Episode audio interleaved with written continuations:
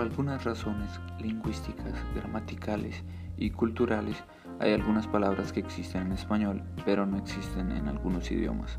Hoy te cuento cuáles son esas palabras. Comencemos con la palabra fútbol. Esta palabra existe en español, pero no existe en un idioma como el italiano. Ahora estarás preguntándote qué palabra se usa entonces en italiano para referirse al fútbol. Bueno, en italiano se dice simplemente calcio. Tampoco es una palabra muy usada y muy común en español. Sin embargo, en portugués no hay forma de decir tampoco. Entonces, si estás aprendiendo portugués, ¿cómo haces para decir esta palabra? Bueno, lo más cercano a tampoco en portugués es eu também não. Esto en español sería algo como yo también no. Todos conocemos la palabra madrugar, aunque a muchos no nos guste hacerlo.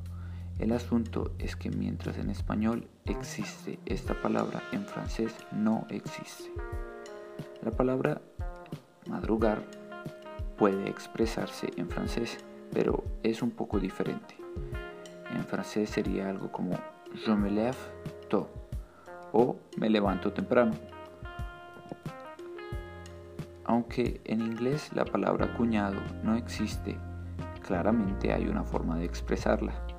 Cuñado en inglés se dice brother-in-law. El asunto es que no existe una sola palabra para decirlo.